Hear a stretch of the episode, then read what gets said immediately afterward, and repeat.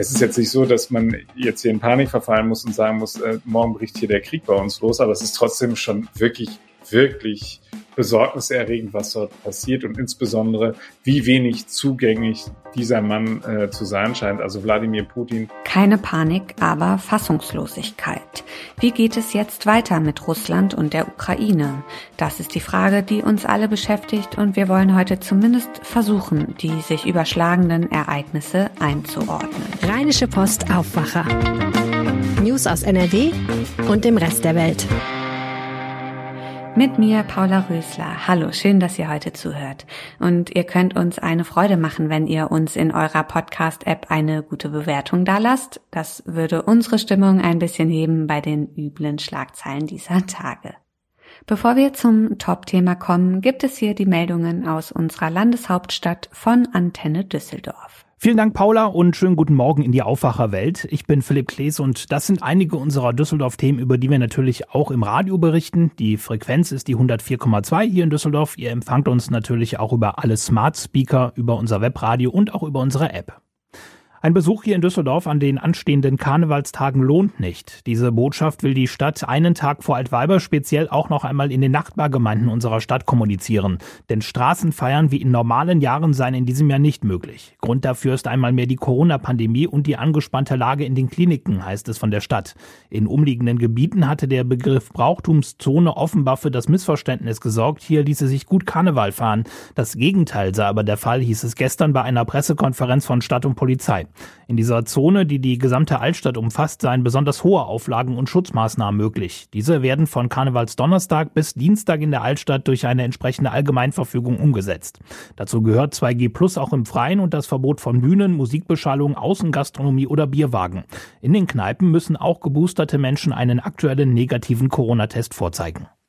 Auch in der Düsseldorfer Innenstadt werden wir uns nach und nach an ein neues Verkehrsbild gewöhnen. Die Stadt plant zum Beispiel bis zu 100 Sharing-Stationen. Sie sollen vor allem Ordnung in die E-Scooter-Situation bringen. Allerdings wird Platz gebraucht und der Stadtraum verändert sich. Dazu Verkehrsdezernent Jochen Kral am Antennemikro.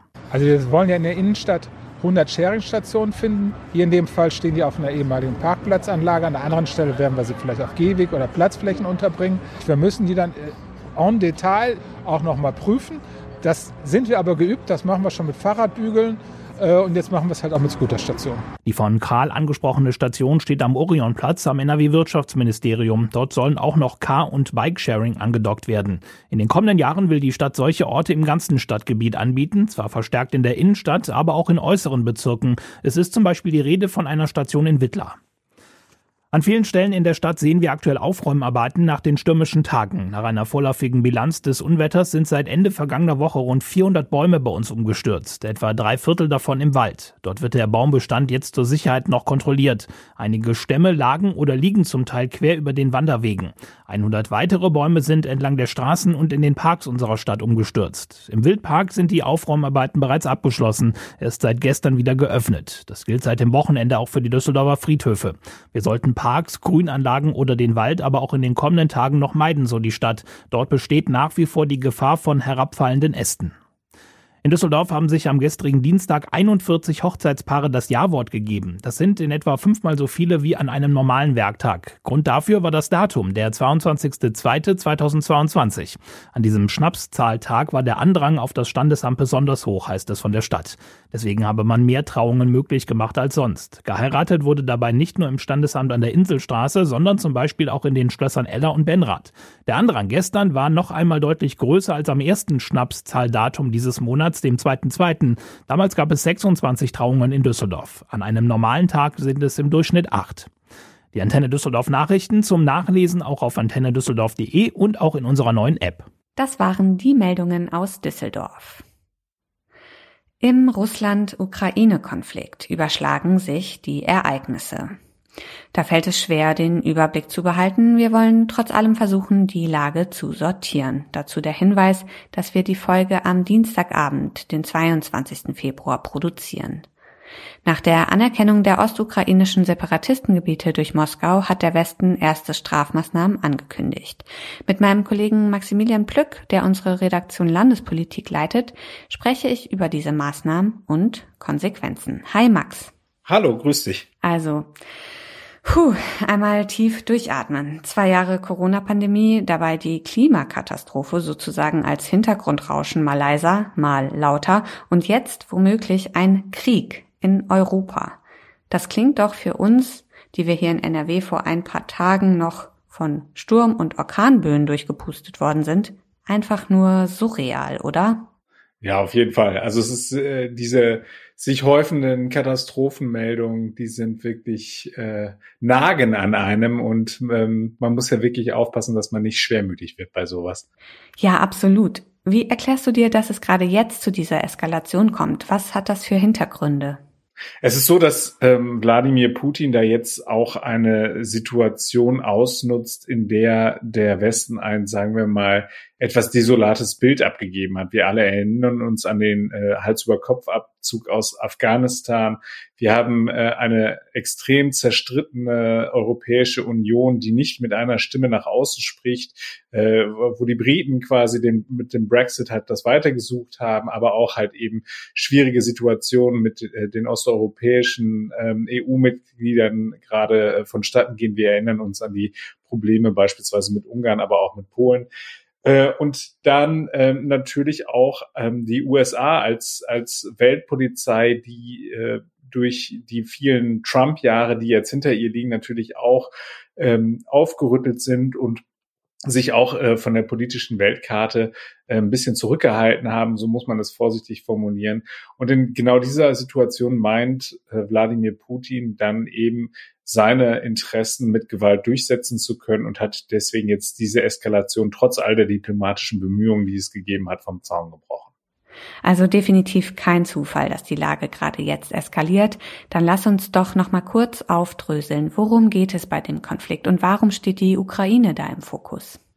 Die Ukraine, ähm, der Ukraine-Konflikt ist ja nun schon etwas länger. Ähm, wie wir seit 2015 wird dort ähm, gekämpft. Also die äh, Separatisten mit der Unterstützung halt eben ähm, von von Putin ähm, haben, führen dort im Osten des Landes äh, einen, einen Krieg. Es ist für Russland durchaus ein strategisch wichtiges Land. Einerseits geht es dabei um, um Stationierung von Truppen. Andererseits versucht Putin damit halt auch der im Westen zu zeigen, bis hierhin und nicht weiter.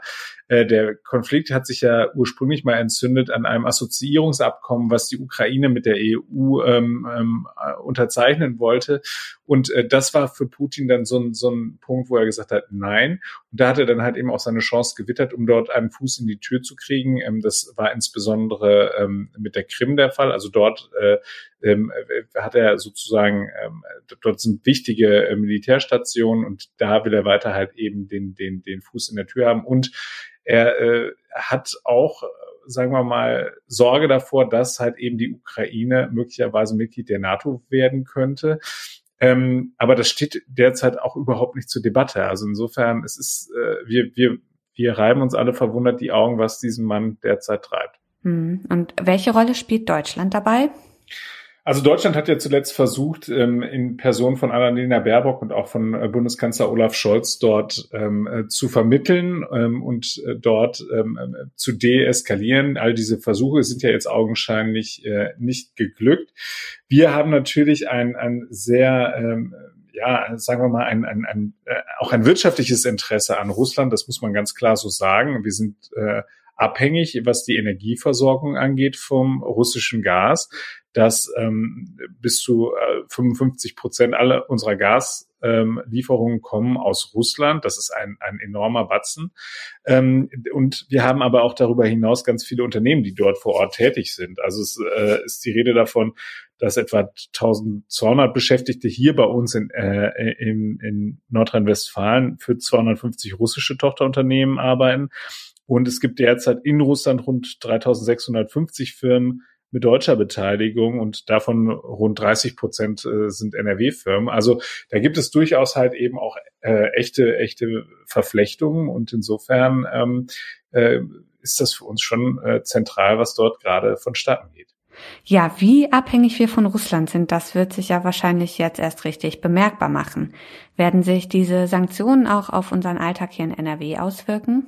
Es wird sicherlich noch eine gewisse Zeit dauern. Die Börsen haben jetzt nicht so äh, stark reagiert, wie man das eigentlich hätte vermuten können. Also es war schon eingepreist worden, äh, zumal ja dieser äh, dieses Kriegsgrollen schon äh, seit einigen Tagen bestanden hat. Also das hatten offensichtlich die, äh, die Börsianer schon so ein bisschen mit eingepreist. Ähm, aber natürlich, wir müssen uns darauf einstellen, dass sich die Gaspreise verteuern. Russland ist natürlich ein riesengroßer Gaslieferant äh, und wenn der dann einfach ausfällt für uns, dann ähm, wird sich das eben in Preisen auch bemerkbar machen. Und jetzt, äh, du hast Nord Stream 2 angekündigt, ist es ja so, dass halt in der Westen jetzt reagiert hat, beziehungsweise insbesondere Deutschland. Dieses, das ist ja ein deutsch-russisches Projekt äh, und gesagt hat, für diese Pipeline wird es keine Genehmigung geben. Das wird äh, dem Russen sehr doll wehtun. Das tut aber auch uns weh, denn wir müssen uns jetzt versuchen, das Gas an anderer äh, Stelle zu besorgen.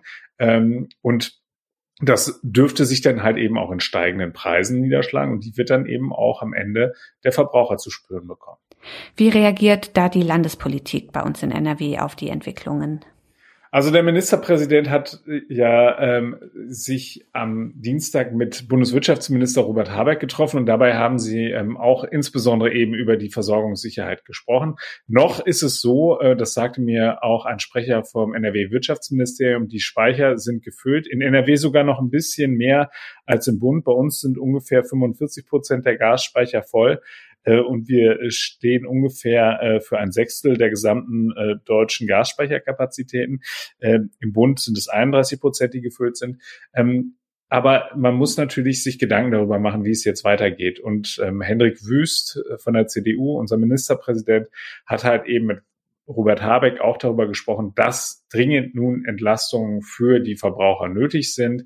Ähm, da gibt es ja verschiedene Dinge, die ihm da vorschweben. Unter anderem wollen sie die Pendlerpauschale erhöhen, sie wollen ähm, an die Heizkosten ran und wollen dort Mehrwertsteuersenkungen äh, äh herbeiführen und so weiter, damit halt eben äh, die, die äh, Schmerzen für die Menschen halt eben nicht zu hoch werden. Äh, Henrik Wüst bringt es immer so ein bisschen auf die ähm, auf die Formel, ähm, dass, dass Heizkosten oder eine warme Wohnung am Ende nicht zu einer sozialen Frage werden dürfen.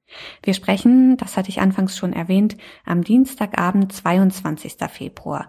Mit was für einem Gefühl gehst du persönlich nach diesen Nachrichten Marathon später schlafen? Ja, das ist, äh, es schlägt einem wirklich auf den Magen, muss man sagen. Also es ist, ähm, äh, ich habe ja noch äh, die Erzählung vom Krieg von äh, meiner meiner Großmutter und von meinem Großvater mitbekommen, die das erlebt haben. Meine meine Oma hat die Bombennacht von Dresden überlebt. Es ist jetzt nicht so, dass man jetzt hier in Panik verfallen muss und sagen muss, äh, morgen bricht hier der Krieg bei uns los, aber es ist trotzdem schon wirklich wirklich besorgniserregend, was dort passiert und insbesondere, wie wenig zugänglich dieser Mann äh, zu sein scheint. Also Wladimir Putin hat äh, ja jegliche diplomatische Bemühungen, die es gegeben hat, hat er in den Wind geschlagen. Der wollte die Ukraine angreifen, das hat er getan. Und das muss einem wirklich besorgen, denn äh, das sind schon zentrale Tage, die die äh, politischen Landkarten in Europa hier äh, massiv verändern werden und auch halt eben die Politik der Zukunft massiv beeinflussen werden. Zentrale Tage, du sagst es, Max. Wie es weitergeht im Russland-Ukraine-Konflikt ist einigermaßen unberechenbar. Wir halten euch mit einem Live-Blog auf RP Online aber auf dem Laufenden. Den Link findet ihr in den Show Notes. Max, danke dir fürs Gespräch. Sehr gerne. Und jetzt geht's hier etwas munterer weiter. Wenn wir hier in NRW in den letzten Tagen aus dem Fenster geschaut haben, könnten wir festgestellt haben, es regnet. Immer noch.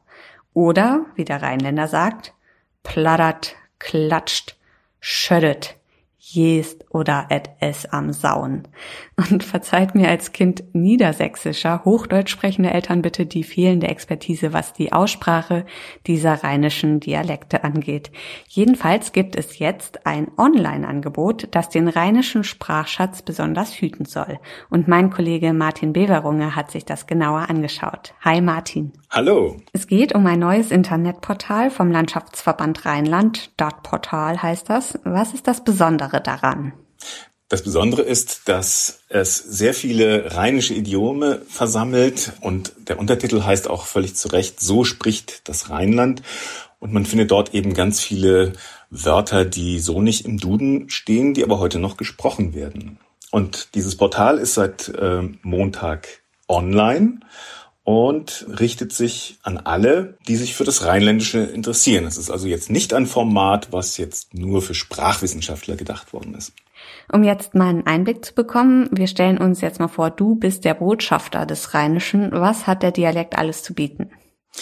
Ja, das Rheinische ist ja auch noch regional unterschiedlich. Die Sprache schafft auf jeden Fall Verbindung, sie schafft Identität und man kann schon mal sagen, wenn man hört, wenn die Präposition ab als Adjektiv benutzt wird, also zum Beispiel mit Appebeine kannst du schlecht laufen, dann weiß man schon, das geht so ein bisschen ins, äh, ins Ruhrgebiet schon über.